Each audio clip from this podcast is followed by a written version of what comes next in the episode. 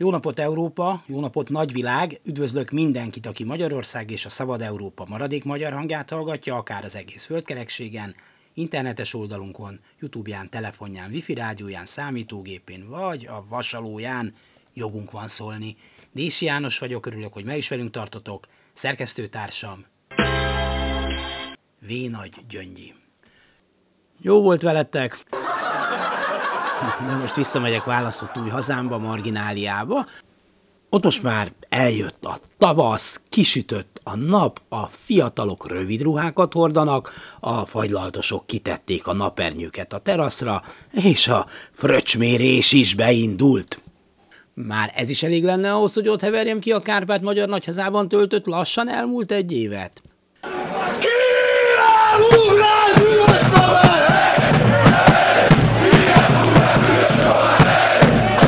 Marginálok a legjobb fából vagyunk faragva, az én szívem már marginálul dobban, mert én is marginálnak számítok.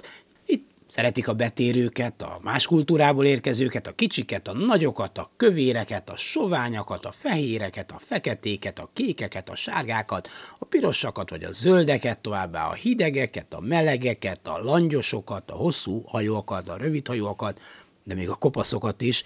Szeretik, ha valaki okos, de a butáknak türelmesen elmagyarázzák, ha kell újra és újra, hogy a forró levest meg kell fújni, különben megégeti a szádat.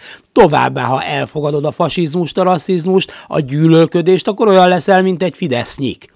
Ezt általában használ, az elmúlt években senki sem égette meg a nyelvét. Jó, hát viták itt is akadnak, most például arról kellett szavazni, hogy az állatkertben az indiai elefánt vagy a vakvarjú kifutóját növeljék-e meg a elefánt pártiak elég csúnyán neki mentek a varkistáknak, akik szerint az elefánt margináliában nem őshonos, ezért ha egyáltalán itt befogadjuk, akkor húzza meg magát a cickánytól örökölt kifutónál.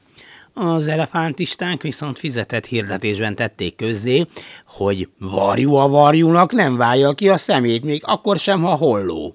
Kár és nem ez az egyetlen közéleti viharit, újra előkerült az, hogy a lágytojás melyik oldalát nyitjuk fel.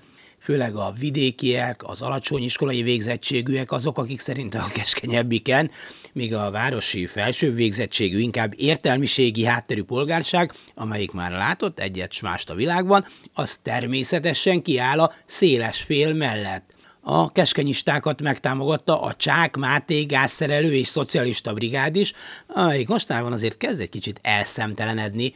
Pénzük, mint a pejva, és ezt miből számoltak itt? Matematikusan? Vagy miből számoltak? Ezt ne vicceljem. Legfeljebb az okoz gondot, hogy hol váltsák át a rubeljüket marginra de elég ügyesek ahhoz, hogy megszereztek néhány bankot, szóval ez sem olyan gond. A bankocska szépen hitelezi a Csákmáté kört, és az a megegyezés, hogy a hiteleket nem is kell visszafizetniük, mert ennek finanszírozására külön büntetőadót vetnek ki, amelyet minden marginálnak fizetnie kell, ha tojást eszik. Sőt, most már ha eszik. De akkor is, ha nem eszik, de csak azért, mert most itt hát vészhelyzet van, ugyanis vészhelyzet van, mert vészhelyzet van. Ez meg is jelent a marginál közlönyben, de láthatatlan tintával nyomva, hogy ne ijessze meg túlzottan a népet.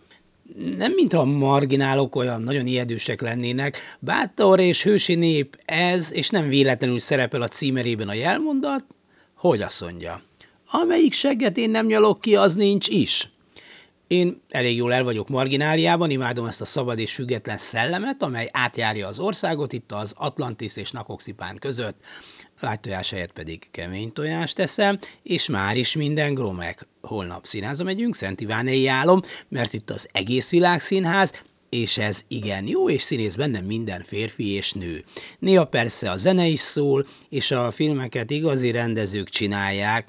Jól el vagyunk hát, vigyázzatok magatokra, és gondoljatok arra, csak rajtatok múlik, hogy mikor lesz ott is Gromek. Minden Gromek. Értitek? Gromek. Üdv a távolból. Gromek.